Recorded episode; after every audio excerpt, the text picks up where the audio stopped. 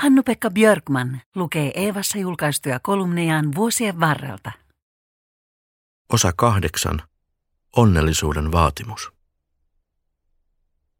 Kun aloitin kolumnistina Eevassa, käsitteli ensimmäinen kirjoitukseni onnellisuutta. Tai oikeastaan sitä kohtuutonta vaatimusta, jonka ihminen asettaa itselleen kohottaessaan elämänsä päämääräksi onnellisuuden. Sitten olen kirjoittanut aiheesta useamminkin, tai ainakin sivunnut sitä ahkerasti. Aihe ei näy jättävän minua rauhaan, siksi päätin palata siihen. Elämässäni on sattunut monta onnellista ja onnetontakin seikkaa kuluneiden vuosien aikana. Ja hyvin usein on käynyt niin, että se mikä on aluksi vaikuttanut varsinaiselta onnen potkulta, on tuonutkin mukanaan vain vaivaa ja murhetta. Onnettomuudet sitä vastoin ovat kääntyneet usein iloksi – jopa onnellisuudeksi tai onnen tunteiksi. Tämä paradoksi tuntuu olevan elämässä jonkinlainen vallitseva lainalaisuus. Ilojen ja surujen käänteismaailma, nurinkurin maa, jossa joka askeleella paljastuu yllätys. Pakko sanoa, elämä ei ole tylsää, ainakaan minun mielestäni.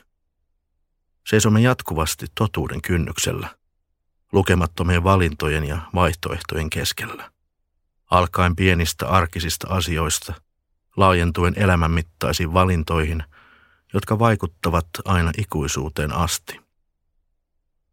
Kysymys on kai lopultakin elämän asenteesta, joka aina on annettu, ei valittu. Tätä perimmäistä luonteeseemme juurtunutta tapaa suhtautua elämään on vaikea muuttaa. Se on syvää perimmäistä olemassaoloamme, joka katsoo maailmaa juuri siitä kulmasta kuin mihin se on asetettu. Kuulostaa kohtalonomaiselta, ja sitä se onkin. Sillä kai kohtalo on olemassa. Ihmiskohtalo. Ihminen voi opiskella filosofiaa tai suuntautua vahvasti hengelliseen elämään, mutta siitä huolimatta ihmisen syvin sointu säilyy. Se soi aina omaa tummaa tai kirkasta säveltään tasaisesti sisässämme humisten. En väitä, etteikö ihminen voi muuttua tai vanhetessaan tasoittua – mutta muuttuuko kukaan totaalisesti? Äkillinen onni voi tuoda esiin parhaimmat tai pahimmat piirteemme, samoin epäonni tai onnettomuus. Katastrofin keskellä ihmisestä saattaa kuoriutua epäitsekäs ja jalo auttaja, joka uhrautuu toisten edestä silmää räpäyttämättä, ja toisaalta suuri onni voi ylpistää ja kovettaa ihmisen tunteettomaksi koneeksi. Onni ja onnettomuus kääntyy näin taas vastakohdakseen. Missä on tila ihmisen onnellisuudelle? Onko se koko ajan mukanamme olosuhteista riippumatta vai juoksemmeko onnea kiinni loputtomassa ryteikössä? Onnellisuus on loputtoman kiehtova aihe ihmiskunnalle. Kraalin malja, uusi planeetta, uusi mahdollisuus. Onnellisuusteorioista lähinnä omaa käsitystäni on niin sanottu set point-teoria, jonka mukaan ihmisellä on onnellisuuden perustaso – johon hän aina palaa. Vaurastumisen, köyhtymisen, avioitumisen, avioeron tai jopa vammautumisen jälkeen.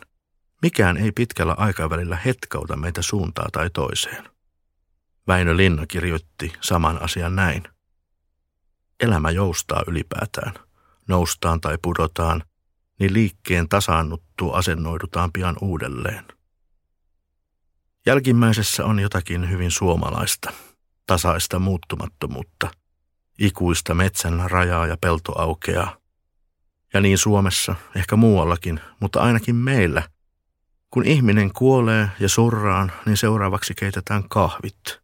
Istutaan alas ja juodaan. Otetaan kiinni siitä, mistä saadaan. Ensimmäisestä turvallisesta ja tutusta asiasta, joka tuottaa lohtua ja iloa murheen keskellä. Yhdysvaltalainen kirjailija David Foster Wallace listasi onnellisuuteen tarvittavat elementit seuraavasti.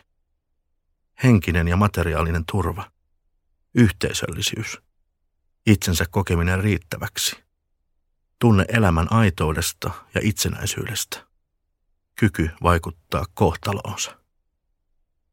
Näistä huomioni kiinnittyy erityisesti listan viimeiseen lauseeseen. Onko minulla tunne siitä, että voin vaikuttaa kohtalooni? Onko minulla tarpeeksi voimia siihen tai tahtoa? Minusta tuntuu, että on. Jos pelkoni ei halvauta minua tai laiskuus niitä maahan ennen aikojaan. Valasen listasta puuttuu kuitenkin jotakin tärkeää. Kun kysyin hyvältä ystävältäni, mitä onnellisuus hänen mielestään on, sain viisaan vastauksen. Onnellisuus on minimimäärä pelkoa. Yhteistyössä Eeva ja Kansallisteatteri.